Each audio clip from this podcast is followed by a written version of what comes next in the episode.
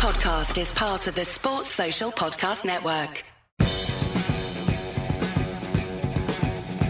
Ten seconds to go. Jaron dribbles into the front court, drives to the bucket. His shot, no good. Put back up and in by Trayvon Scott. Cincinnati by one. Rose from half court. His yeah! shot is no good. twenty, twenty-five, toward the middle of the field with the thirty-five, and he is gone. Trey Tucker will take it.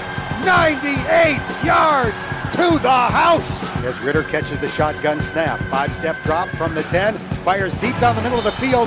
Tyler Scott is open. Over the shoulder catch at the thirty-eight. Sprinting away from the Red Hawks. Into the end zone for an eighty-one-yard touchdown. It is a nip at night knockout. And the fans are beginning to charge the field here at Nippert Stadium. Opportunity seized. As the Bearcats send a message to the college football world, did you see that? Hello, listeners, new and old. Welcome back to your favorite Bearcats podcast, Viva La Cats. I am your host, Justin Hiles, accompanied by my great friend, Steve Maurer, and we are here to bring you the very best of the Bearcats week in and week out. Make sure to check us out on Twitter at Viva La Cats Pod and follow us on Spotify, Apple Pods, or wherever you listen. Also, make sure to check out at U C Uniforms for all the up-to-date UniTracker info, info from Steve. Um, we're just going to get right into it because we have a lot on this rundown here. Uh, we just watched the C F P rankings show this week, and the Bearcats didn't get screwed. Um, I think we kind of got a favor there from M S U, and less from M S U and more from Purdue. Um, so thank you, Purdue, once again. Cincinnati's number five. How do we feel? Uh, buddy, uh, I think we talked about it a couple weeks ago, but uh, it's exciting because we're in the break glass in case of emergency, emergency spot. You know, we're in that yeah. spot, and I was definitely expecting us to get screwed uh, like a fine screw by a Phillips screwed uh, driver head, but the analogy does not make any sense. It doesn't matter because the Bearcats are top five in the C F P, baby, like just outside, just on the cusp, and now the becomes all that more realistic. Now it becomes, okay, we know what has to happen, we know who has to lose, and now we kind of get a mulligan for playing like crap the last three weeks, and we just yeah keep rolling, keep turning it on. And by no means, Justin, am, am I a fan of bullying, and we'll talk about this next, but uh, do you think Gary Barta and his friends watched uh, College Game Day and were like, God damn, they really gave it to us? Like, I'm sure they were expecting some shit, but did you think they expected that much shit? And absolutely not. Bullying work? No, no, I'm just kidding. um, well, in this case, I'm gonna, I'm gonna say I. Nobody wants to be a bully. We weren't the bullies. We were kicked. We were bullied. We were left out in the cold, and now we just got revenge. And revenge was not even it, and the, the best part is, like, it's not like revenge is like, all right, now we're going to go kick down your door. It's it's just, you know, we played a game. We won. We rightfully deserve a spot in the C F P. We're nine and oh. And I think that Gary Barta and crew have to look at this whole scenario and say, well, shit, we don't have a choice. Like, it's, you know, before it seemed like it was kind of like, well, how can we measure up with the American? But like, when these wins keep stacking up one on top of the next, they really have to look at the scenario and understand that Cincinnati has to be in this playoff situation again. If another one of these four in front of us lose, we have to be in. There's, you can't start moving a team back for winning. You cannot penalize somebody for winning.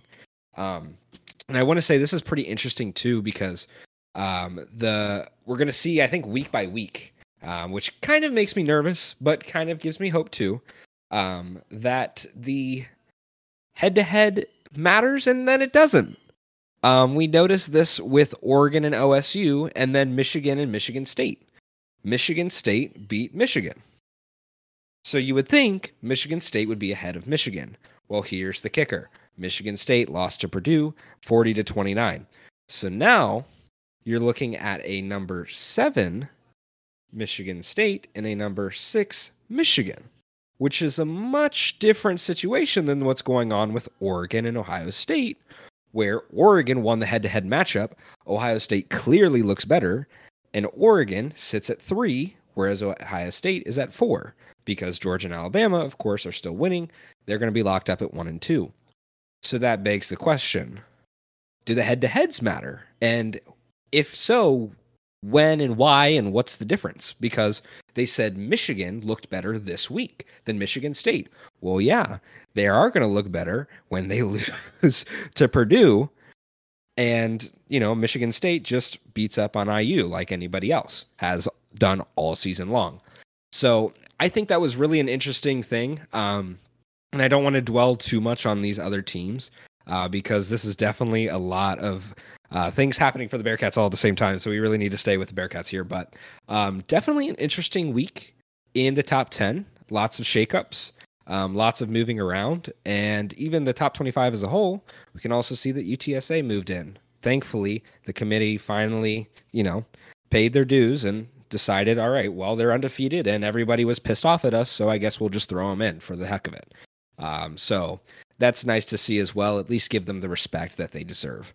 Um, so there are now four undefeated teams in the country, and the Bearcats are one of them. Um, and speaking of being undefeated, um, I have to say, I think right now we're one and oh against the entire entire crowd when it comes to game day this season. I, Georgia had it like three, four times, and I don't think I saw a single college game day that brought quite as many people as we had this weekend. Uh, you were there, so please tell us more about it. So, Justin, I uh, my uh, crazy... but woke up at four a.m. on Saturday, and I packed a water, uh, and I packed a few other things.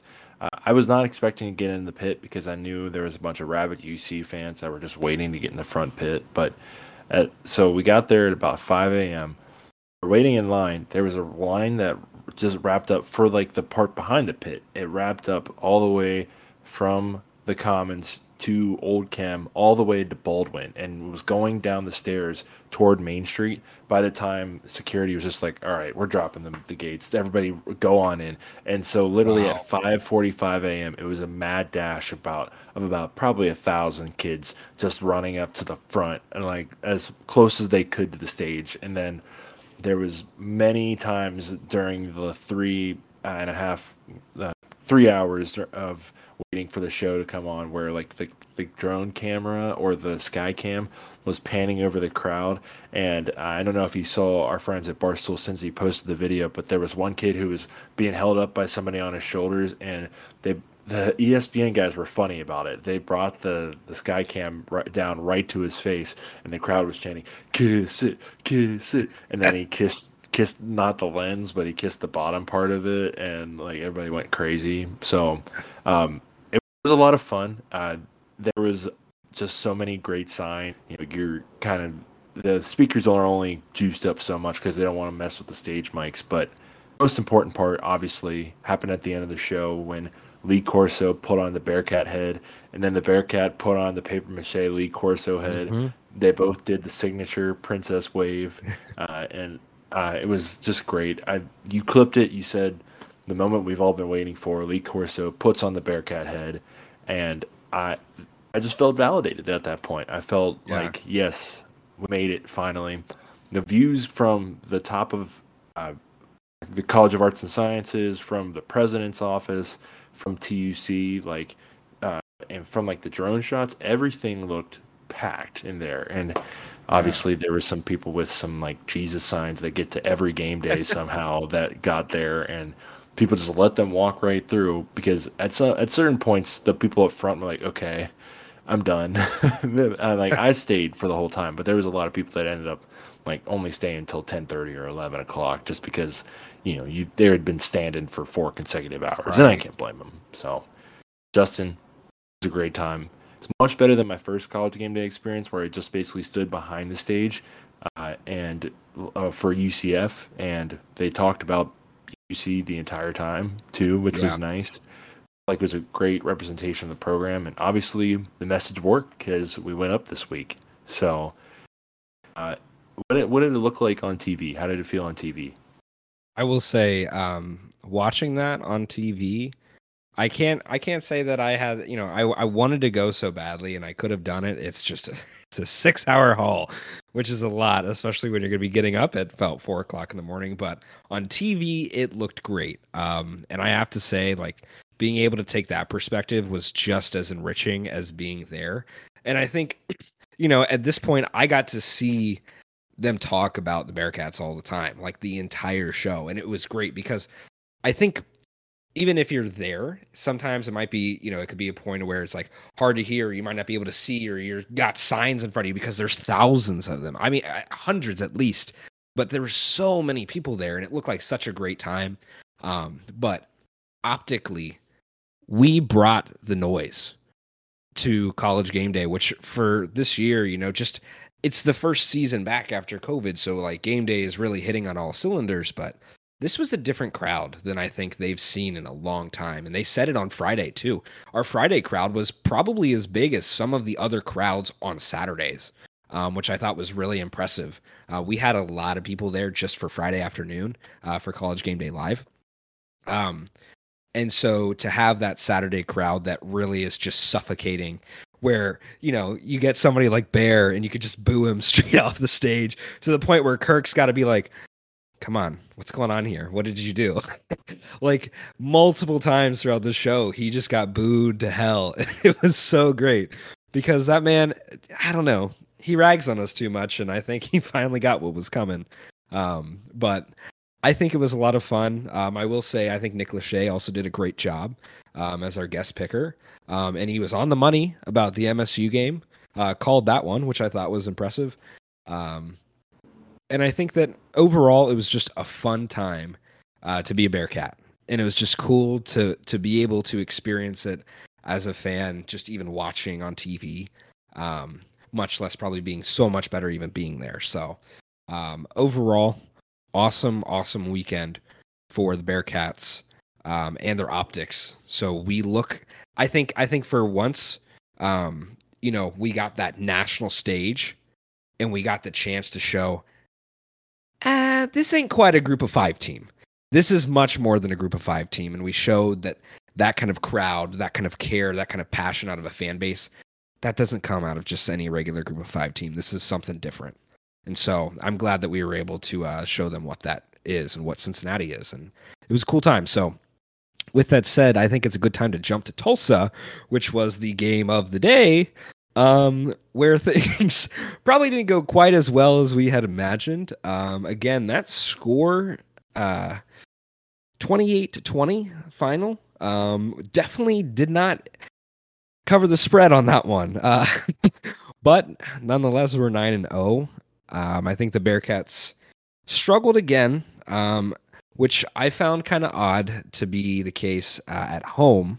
I think if it were a game on the road, it'd be a different story. But to be at home and to only be winning by eight points, I think was um, a bit of a nominal, eh, an anomaly for the Bearcats, especially considering that large win streak that we have at home that we're protecting.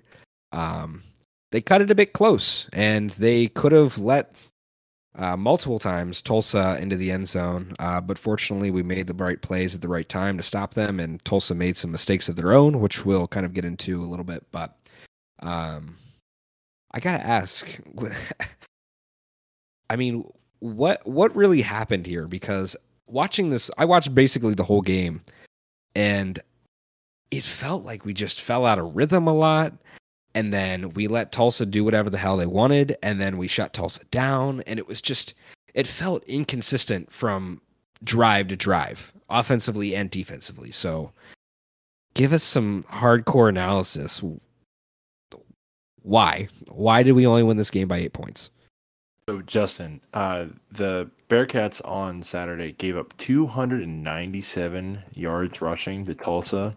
Uh, that was the third most, and that was the second most in the Luke Fickell era. First was obviously that Navy attack in uh, mm-hmm. in twenty seventeen, that almost infamous uh, Navy attack that Luke Fickell changed everything on. Uh, change his whole flow on, you know. Uh, and then the second one was two years ago against Ohio State when they ran for two hundred sixty yards on us. So they, uh, not good. uh, and obviously, two ninety-seven, uh, they we had the edge in rushing touchdowns. We had two to one, but uh, obviously not great. Um, I'm trying to look up the turnovers here, but too many turnovers.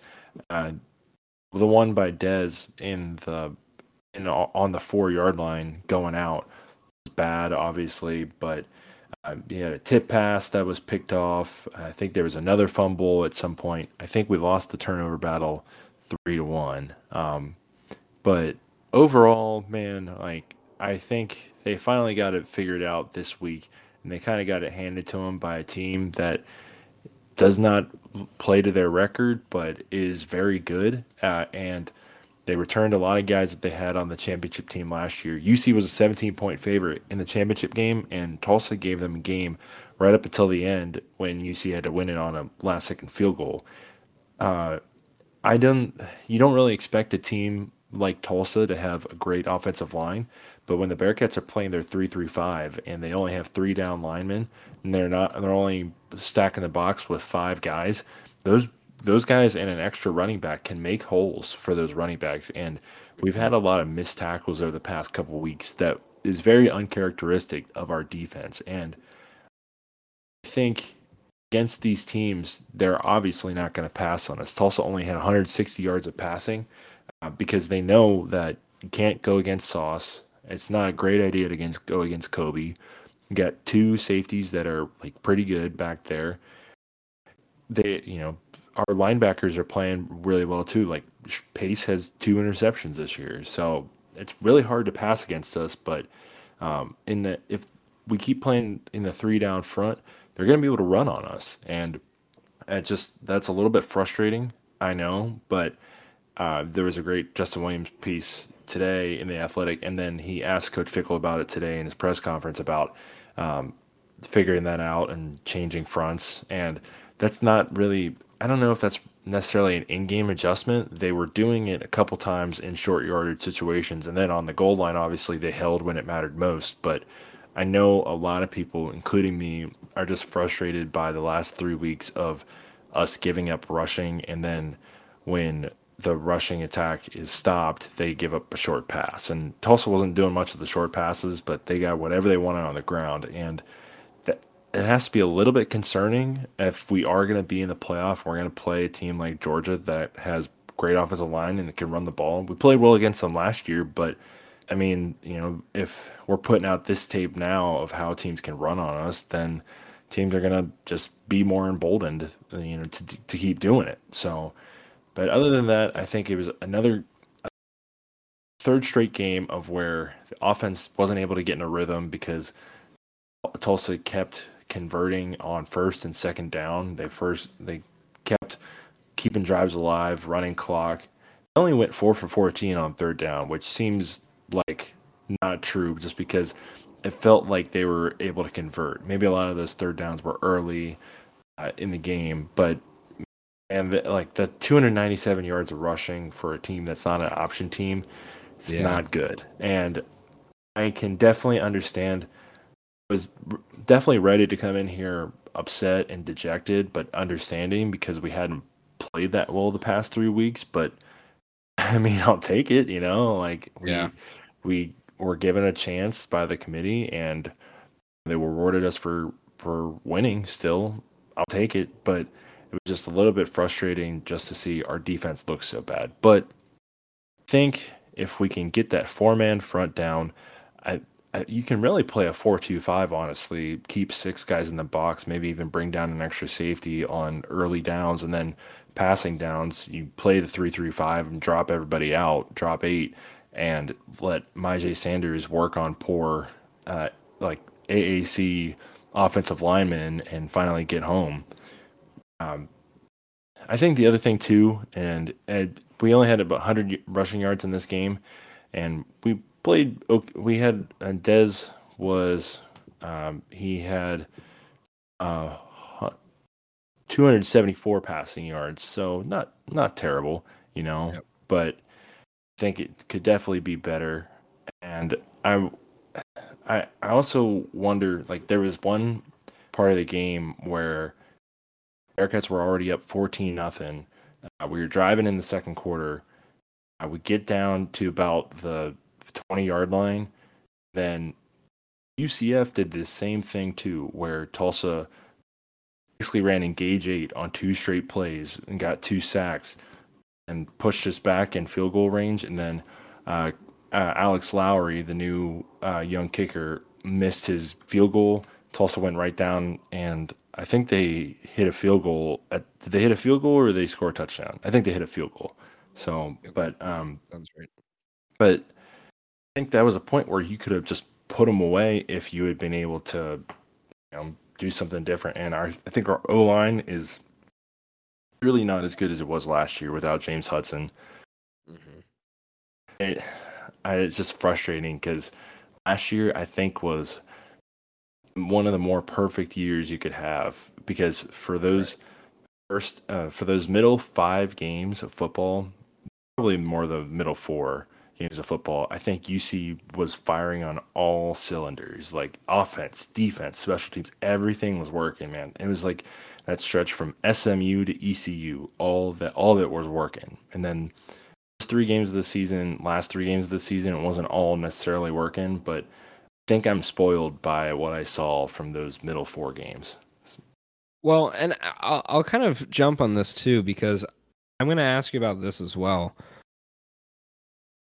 We're we're we've been in a little bit of a tough tough stretch, in obviously the middle of our schedule, just like you said. But do you think that it might be a good time to have this? Because personally, I would rather have this tough stretch where we are right now, because I think obviously we've gotten a little bit lucky with M S U dropping back, um, with some other teams shifting around.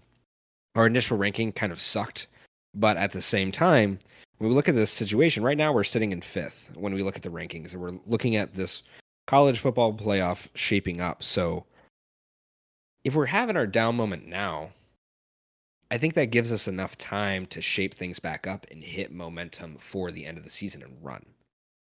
Personally, I would rather have that down point be recognized than go roll through everybody and then hit that oh shit moment. Because once you hit that, it's hard to figure that out in one week. Because it could it could get all the way down to the championship game, and that could be our oh shit moment, where maybe it could be even you know even too late if we're running into uh, S M U or Houston. I would assume it's at this point it's got to be Houston, but um, running into a team like that, it's going to be a tough test. And I'd rather be able to figure out our problems now, be able to identify those issues like the run game, uh, or at least run defense being so porous, um, and being able to fix that week in and week out, versus just get all the way down to the end. And now we're looking at, all right, what are our problems? We haven't really been able to identify them yet. And now we're going to have to figure it out with this week and bowl game. And so I think it's personally a good thing.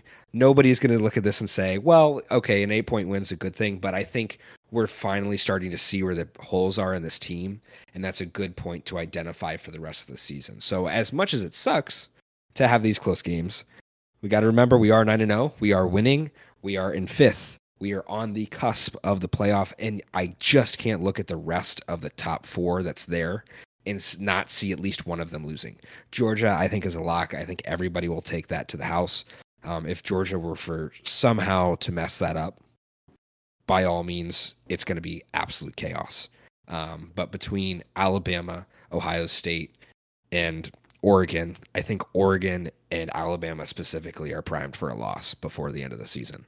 Um, whether that be something like next week or the, whether that be the championship game that they have, um, one of them's going to lose. And at this point, a loss kicks you out or just moves you back into the filing line. So I think we're in a good position now. Um, and like I said, I think this is a good time to identify those problems, and I think we'll move forward from it well. Um, But I do have one more question for you on this whole Tulsa deal. Is now we're looking at Tulsa, who is three and six. We're nine and zero. Um, what do you think our biggest problem to solve outside of the very clear run defense issue is? Because, like you um, said, we've had so many inconsistencies. We've had these problems here and there. But what do you think that big issue that we need to fix is? I think the the second biggest one is the, the pass blocking, and I don't think Desmond Ritter has been himself since that Temple. Uh, well, I'll, I'll say the U C F game. Last three games, he has not get, been given enough time to really get the ball out, and I think he's just going through a little bit of a swoon where he's barely missing guys and guys that are having to make plays just to get to him. And um, we've seen this also with Joe Burrow as well, where like these guys who are so experienced in their offenses and who have been like pretty good before are getting fooled by defenses. And I think Desmond Ritter has to just get more short throws. We've been trying a lot of long throws down the field, and I don't know if they've necessarily been working. You know, I don't think mm-hmm. they've been like that great so far uh, or the past few weeks. I think we just got to focus on the short passing game, focus on on it to, to Josh. I have not heard yep. Leonard Leonard Taylor's name called uh, maybe once in the past past month. Um, yeah, you know, and like Tyler Scott, we keep pick, uh, talking about him and picking him because of that first game. It feels like he's been taken out. Yeah. Um, like, I feel like the most of the targets have been going to Michael Young recently, and that's without being backed up by any stats whatsoever. Um, Josh had a pretty good game last week. I think he had another touchdown, and then Michael Young had another touchdown. But I think the the way this offense was humming last year and earlier this season was when they were getting every receiver involved, and Ritter was just picking people apart. Right. And obviously, had to respect the run game, do that. I think we were like the, the R P O doesn't seem to be uh, run as much recently, and it's also just a thing of need more possessions, just need more possessions. And if the defense can't get off the field without a five-minute drive going by, I think our offense just gets rusty. And yeah, seen in games where we've had a lot of possessions, we've been able to roll up a lot of points eventually just because we figure out what the what their defense is doing. And most defensive coordinators, they might have two different things, maybe three, but you know, after three, four, or five drives, a good offensive coach or a good off- offensive staff is going to figure out what they're doing and have a way to attack it. And I just don't think we're getting enough drives to in a way to attack it. And much like the championship game from last year, where Bearcats went up or by two scores early, and then Tulsa fought their way back. Credit to Tulsa, man. They fought their way back. They, you know, they a three and five team probably doesn't have any business fighting back with a coach who might get fired this year. But credit to them, man. They're tough. They fought back. They were talking smack the entire game. I think we've got positives.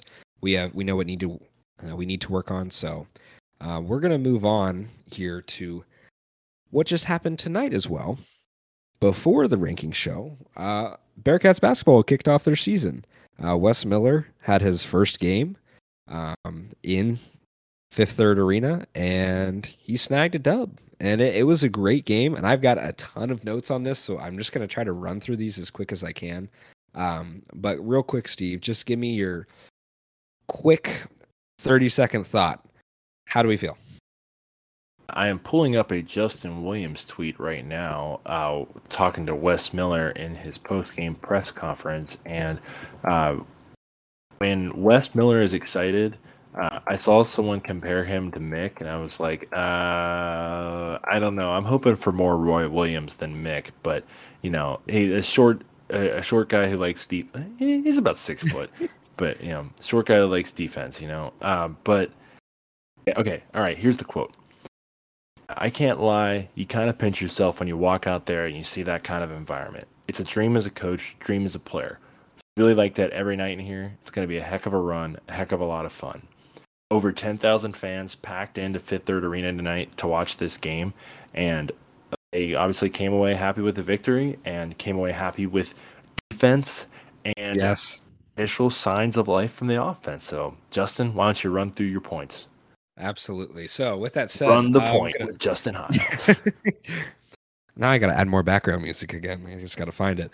Um, So, uh, yeah, I really, really liked what I saw today. Uh, there was lots of high fives, lots of energy, and there was clearly a ton of chemistry already, uh, which is great considering that this team was really just completely restructured in the matter of uh, an off season. Um, and there was a lot of changes, but it looks like they're having fun. Um, one thing I wanted to point out too, Wes Miller was full back sweat, jacket was ditched, and he was super energetic on the sideline, and that was within just a few minutes of the start of the game. Um, and it's really nice to see a coach who's excited and encouraging um, play by play. Um, and by the time that we hit that ten-point mark, um, I think that that's really when things started kicking up, and you could really see the team start to just get into a gel, um, which we can thank Mason Madsen for, for really getting us on that run. I'll get back to that point later.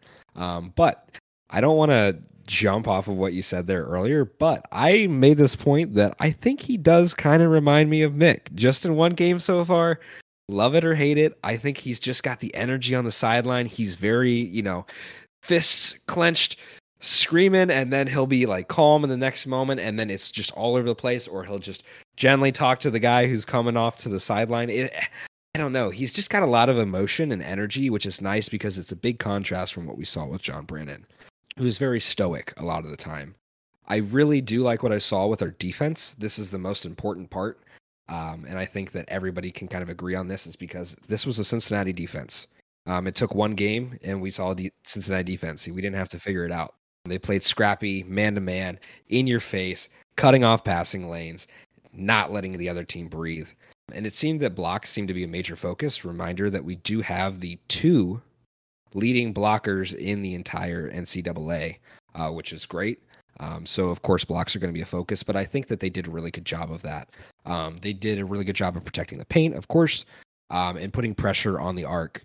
But they did allow a couple of players to get free for threes, um, and I think that might have just been a game plan because they clearly shut down the paint. I'd have to look at the stat again, but I want to say they only had like fourteen points, something like that in the paint, uh, less than twenty, um, and they clearly didn't score very much, but we did what we needed to do. So that was great, and I can't complain about anything there.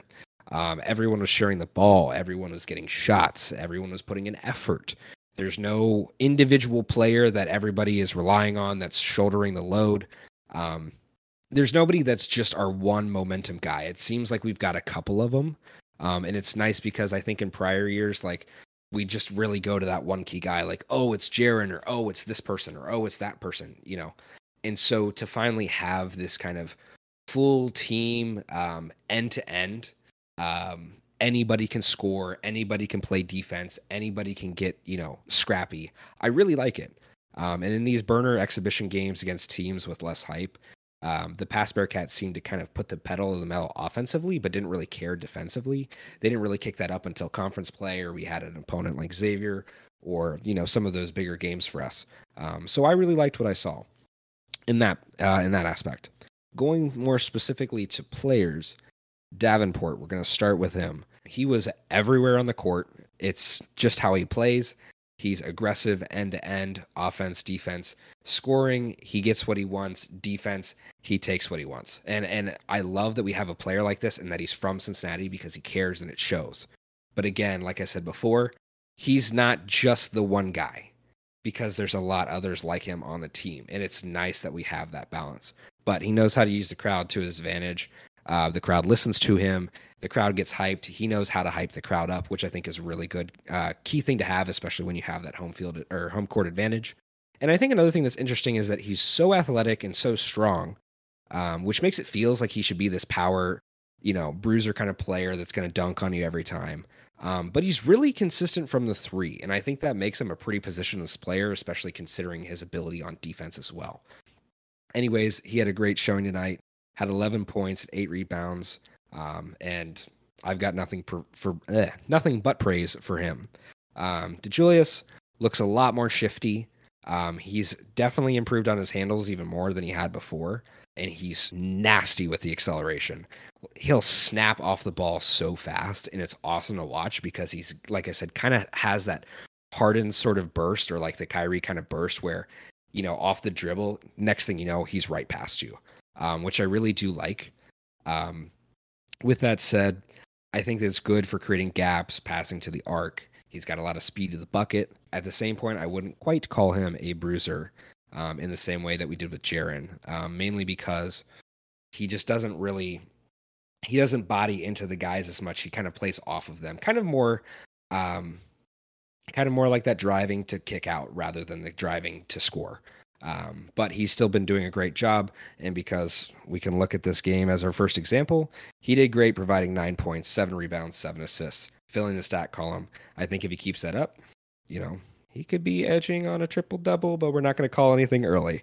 Um, it's just, it was just a start game with Evansville, but he looked great out tonight. Um, and so I'd like to see him keep playing like that. Hayden Cavall, Locken, Aguama, that group, solid in the paint. They got a lot of bounce, a lot of pop, great feeding each other, um, or feeding off of each other. One goes up, goes for the block, player fakes, and then goes up and smacks the block with that after the fake. Like, it's, you know, sometimes you just got one guy who's going to be burning in the paint, but when you got two or three guys who can rotate in and out of there and are going to be putting pressure, uh, pressure on that offensive scoring in paint, there's a reason why they scored nothing tonight in the paint. Um, they did really well, and I have to, I, I, I'm not, I'm not going to say apologize, because I didn't really know much about him going in, other than that he was a great shot blocker. Hayden really surprised me. Um, that man is no scrub. I didn't think that he was, but like, it's just a thing of, you know, you're in Cincinnati and somebody transfers in from a, uh, you know, a, I hate using this because we're not that, but from a non-Power five program, and you sort of expect them to be, okay, well, it's U N C Greensboro, and, and you know, Wes obviously looked great, but we all have these different expectations at this next level, um, because it is a step up. Cincinnati is a step up, and if we said there was anything else, we'd be lying to ourselves. Um, but he fits in this team very well. Obviously, this is Wes's system, so he knows what he's doing, but Hayden looked great, and this guy's a monster in the paint. He goes up for everything, gets blocks, takes body shots, and his height just makes him impossible to get past if he's got his arms up. So I really liked what I saw from him. Big point here, Madsen. I said I'd come back to this. I'm coming back to it now. I would love for this guy to be a starter, but he has a role, and he's on the bench, and he's on the bench for a reason, not because he deserves to be on the bench, but because he deserves to be the momentum off the starting five. Um, he lights it up when he comes in. He did that last year as well. Um, he came in two back-to-back threes. From that point on, Evansville never came back into the game. They, it was kind of back and forth, back and forth. Two back-to-back threes. Bearcats were up three or four, whatever it was, and we took control for the rest of the game. So Madsen, I think, is that energy guy, can really inject some offense. I liked what I saw from him. I could always give high praise for Madsen. I want to see more minutes from him. But ultimately, I think his shooting was great, and I, we can't have any complaints really about anybody. There was nobody where we're like, ah, you know, I, I'm not sure about this guy or that guy. Everybody looked great tonight. So my big stats to note for the game tonight, forty-two percent from the three in the first half. That was a huge number, which was like, everybody's like, whoa, whoa, whoa, red lights, red lights. What, what? Stop for a second. This is the Bearcats doing this? And, and then, of course, I think it, you know, kind of tuned back down in the second half. I'm not really sure what happened with the three-point rhythm. Um, we did have a higher volume of threes than we usually ever have as Bearcats. Um, but that number was kind of unheard of, and I think that that was um, a fun number to watch as the game went on. Hopefully, we can have some more of that in the games to come, um, especially with Georgia coming up here soon. But I liked what I saw there. Um, another thing. Hayden Cavall is in the top fifty all time in the N C double A for blocks, a number I did not know. But that's pretty crazy when you think about all the different players, N B A, Hall of Famers, all of those people who came through college basketball, and he's in the top fifty. That's pretty cool that we've got that on our team. And again, I think it just goes to show his talent and his ability to be a true, you know, core shot blocker and really make a difference on the team. This one pains me because year in, year out, it doesn't matter who the coach is. It doesn't matter who's on the roster. It doesn't matter what the hell. I think it's just a Cincinnati curse. We don't make free throws. Uh, we were under fifty percent from the line again tonight, which I feel like just never changes. Um, we have one game where we might hit like seventy-five percent, seventy percent, and then straight back to the floor. I don't know why. If coaches just don't focus on free throws because they want you to make your threes or make whatever you're making on the floor. We can't hit free throws, and that part I'm going to be I'm going to be sick of for the rest of my life. But as long as we win games, whatever, but it's cost us many, many times in the past. And that's why I have so much hesitation when I look at that stat just in this first game. But again, it's the first game. We'll work out kinks. We need to get better at our free throws. Um, not a lot of second chance scoring. I would like to see more of that. Uh, Wes seems to play a pace and space, uh, pace and space, kind of fast break offense.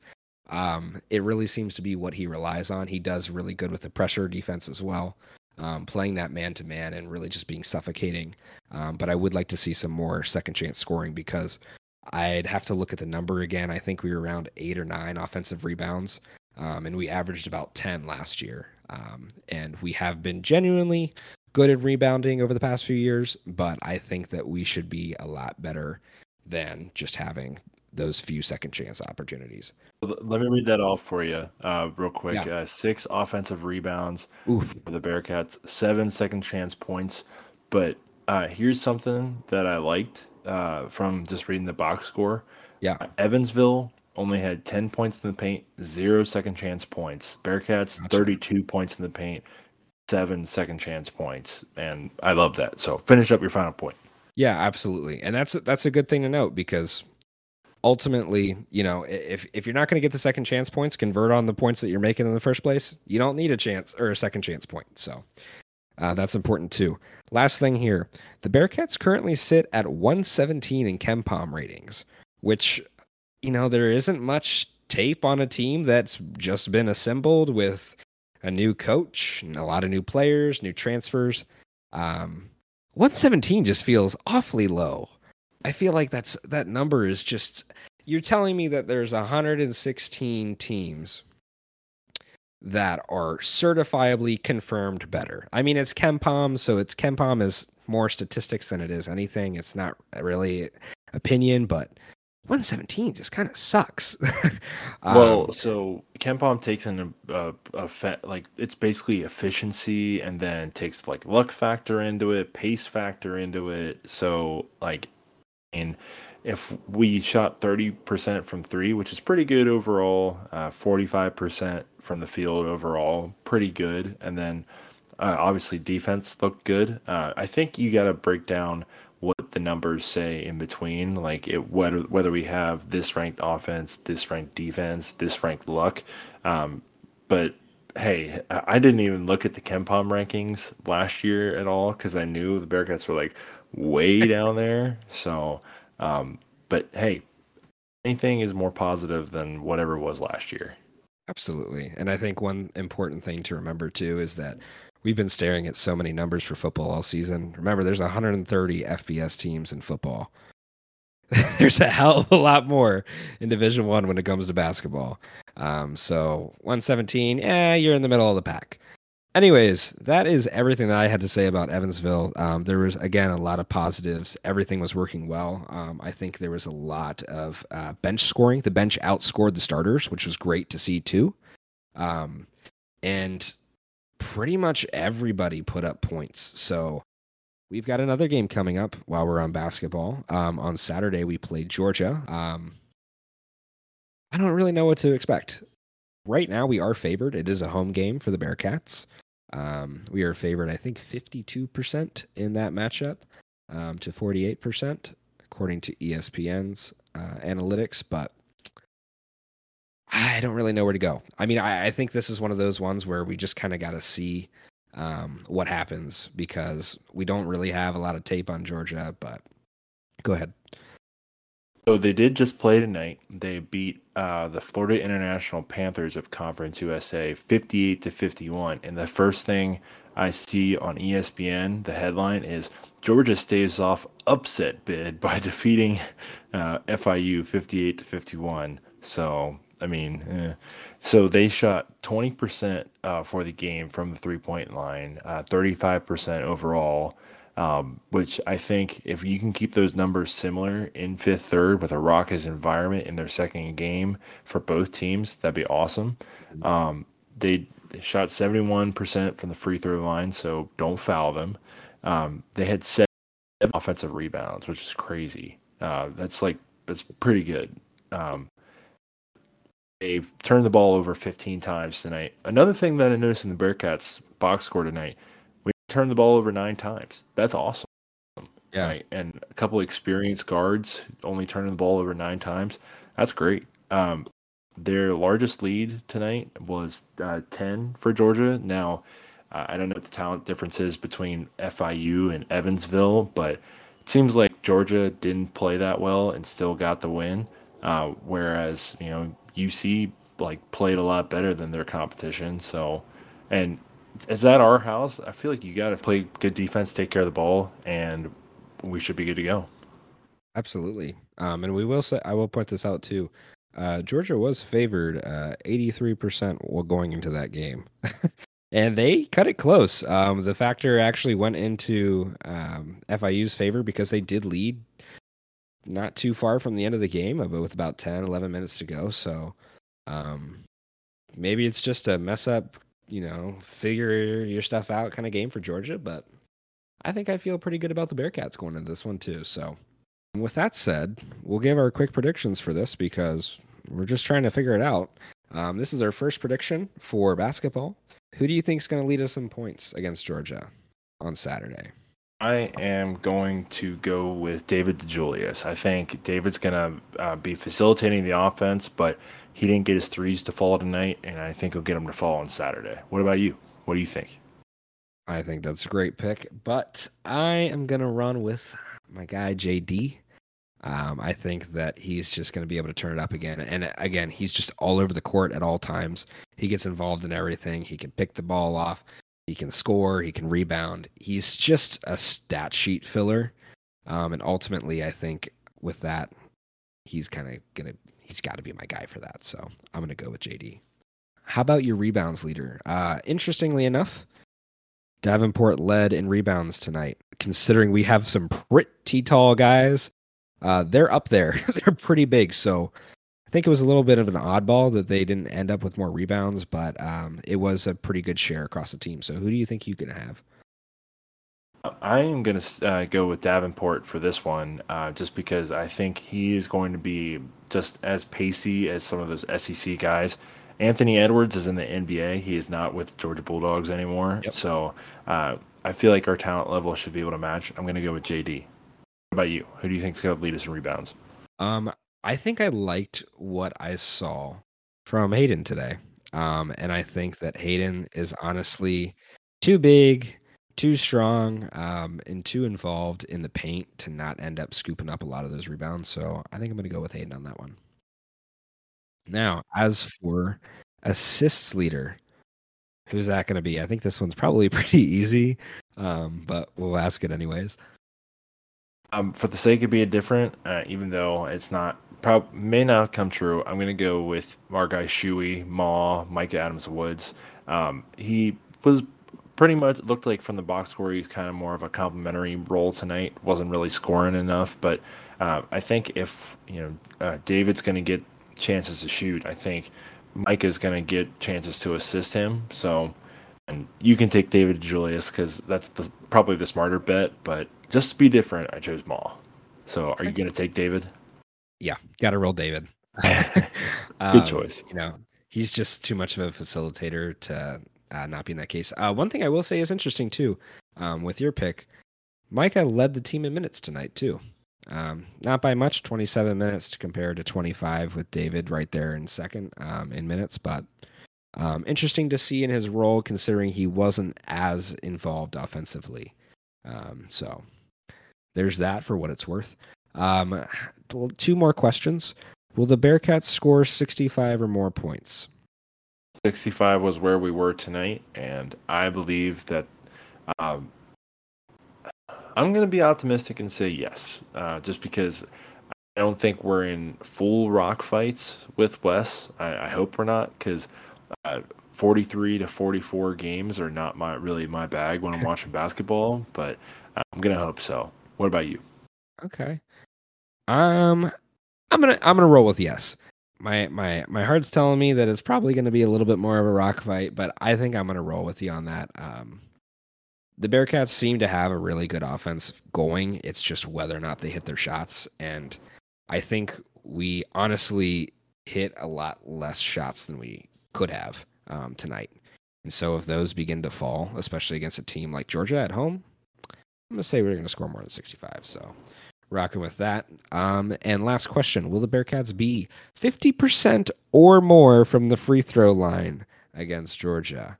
Um, again, tonight, must I remind everyone, the Bearcats were a whopping forty-seven percent from the line. I hate this stat every single night. If you look at the, it's just one of two, two of two, two of two, one of two, one of four, one of two, oh of three. Like, I hate this number so much, but free throws matter. People will tell you if you can score, it that's what matters. Free throws matter. They win you games, especially when it comes down to the wire. And we've seen it way too many times where three free throws have caught us. And I looked back to that twenty nineteen twenty twenty season where there was way, way, way too many overtime games that we could have just ended with free throws had we made them. Um, and speaking of that twenty nineteen season, next week we might be having a special guest from that team. We'll let you guys try and figure out who that might be. That's a little tidbit, a little surprise for you. Um, that would be our first guest of the year. So we're looking forward to that. Um, not perfectly confirmed yet, but in the works. Very hopeful for that. So look forward to that. Um, with that said, I think that covers all of our basketball predictions. We're not trying to get too many of those. Um, but real quick, we're going to preview U S F and get you guys on out of here uh, because there was lots to cover today. All right, Justin, let's hit him with the two-minute drill here. Let's go. So the last time that we played in Raymond James Stadium, we won on a game-winning kick at the zeros from the one and only Sam Crosa. Uh, that was a very gritty game where we squeaked out with a win where we probably should have lost. Um, but thank you to the uprights. We made it out of there alive. Um, it's yet another road game in a season that of late is looking ever more like a challenge week in and week out. Um, so it's a Friday game, six o'clock. I, I want to ask you this too. Do you like Friday games? I think I, I have to say no because they interfere with high school football. And that's not even me watching high school football. We're late enough in the season where it shouldn't matter. But overall, I feel like college football has to be played on Saturdays. I agree. Um, these Friday night games are going to go out the window, though, when we move to the Big twelve. Uh, maybe a Thursday night game every now and then because I like a Thursday night game. I'm a big fan of the Friday. So yep. uh, as long as would those go out the window in the Big twelve, I'll agree with you. I'm a high school football guy through and through. Yeah. So, but hey, the last time we played at U S F as a top ten team on a ranked uh, uh, rank, on a weeknight was that Thursday night game in two thousand nine when Zach Collaris uh, took a design quarterback run seventy-five yards for a touchdown. So uh, I'm excited. Uh, let's get into these predictions real quick. Yeah, for sure. So. Um, we'll get right into it. Who's going to be your leading receiver? Uh, this one's kind of been all over the board, and I got screwed last week. I said, I don't want to do it. I don't want to do it. I don't want to do it. I went with somebody other than Alec Pierce, and I got screwed because it was Alec Pierce who had over one hundred yards and a touchdown. So I'm taking the L on that one. Who's going to be your leading receiver this week against the U S F Bulls? I'm going to go back to my man, Josh Wiley. Uh, he worked once, got me a point. So uh, how about you? Who's your leading receiver? Screw it. Alec Pierce. There we go. I, I, of course, it's always going to be the opposite of what it needs to be, but it's going to be Alec Pierce this week for me. So how about your turnover creator? I'm going to say that Darian Beavers is going to get in there and strip a ball or just knock it out of some guy's hand. He's already got two on the year, and I think this is another game for him. If we're going to focus on stopping the run, it's time for Darian Beavers to step up one more time and get another big turnover. How about you? I think this week... I am going to roll. I think I'm going to roll with Maje. Actually, you know what? No, no, no, no, no. I'm going to roll with Kobe again. I'm going to roll with Kobe. I think obviously he, you know, picked, uh, picked up a fumble this week, but I think he's probably going to get a pick because um, I think it's due time. And again, you just can't throw at Sauce. Got to throw at somebody. It's going to be Kobe. And so far from this Q B, I'm not so impressed as far as U S F goes. Um, and if he's slinging it, I think he's just going to throw it in the wrong direction. So, um, so how about Dez? Will he have over three hundred passing yards? Um, I hate to be negative for the first time, but I'm going to say no. But it's not because of Dez being bad. I feel like he only needs two hundred fifty passing yards, and we're going to have, uh, try to get – one fifty to one seventy-five rushing yards to really be on our game. Uh, and I think I think that two fifty number is a good number for Dez. So I'm going to say no. I agree with you on that. I'm going to roll no on that as well. Um, and I think that Dez showed a bit of his mobility last week. But I do agree. I think Dez is probably going to be running a bit more, and I think we're going to try to focus on that run game. Um, especially, um, kind of wanted to ask about this earlier. I think we should be good to go for Jerome this week. I think he's going to be fine. He was up and walking at the end of the game. He was on the bike uh, against Tulsa, but he did go out early. Um, so as long as Jerome's good, I think we'll be good. Um, how about defense? Will the defense force two or more interceptions? Yeah, why not? I'll say they will. Yep. Give it to me. Cool. Lock it in. Two or more. How about you? I'm going to say no, but I definitely think we'll have one, at least. Uh, two is a stretch, but it wouldn't be the first time the Bearcats have had two in a game, or even more. Um, so, with that said, will a single receiver have two touchdowns? Uh, and his touchdowns come in bunches, so I, I'm going to say yes, he will have two. Okay, cool. Um, I'm going to say leading receiver touchdown. I'm going to also go with two. Um, how about that spread? We are at twenty-three and a half for this game. Uh, we've been screwed on this for the past few weeks. Um, and we keep trying to take uh, the Bearcats covering, and it's just not working out. But uh, Bearcats on the road at U S F. How are we feeling about the twenty-three and a half? So, Justin, I'm going to go reverse uh, psychology on this and uh, manifest uh, negative for a positive. I'm going to say we do not cover the spread, and my final score is going to be thirty-one to seventeen, and the hopes that it is a much larger margin than that. So, uh, plain and simple, uh, if I've been going the other way and they haven't been covering when I said they will, they're going to cover when I said they won't. So, um, I hope you're not. I hope you're fading my picks. What about you, Justin? Well, here we go. Might as well. Um, I'm going to say that the Bearcats are going to cover the spread, and I'm going to give a final of forty-two seventeen. I think if I did my math right, that should add up to twenty-three and a half, uh, covering that, but um, twenty-four, twenty-four, twenty-five. Yeah, there we go. Yeah. twenty-five. So, um, that's going to be my final score line. Um, I think that's just about all we got for you guys this week. And again, uh, be on the lookout for next week. Uh, we should be having a special guest, hopefully, as considering all of that works out. Um, we're going to have a fun episode next week, um, covering some Bearcats basketball and reviewing U S F. Hopefully all goes well, and reviewing the rankings show. Maybe we'll get lucky and somebody else will fall and the Bearcats will rise. So, again, be on the lookout for that episode. If you're not, make sure to follow us at Viva La Cats Pod on Twitter, and follow us on Spotify and Apple Podcasts, or wherever you listen, uh, to keep up, up to date with our new episodes every Wednesday. Sports Social Podcast Network.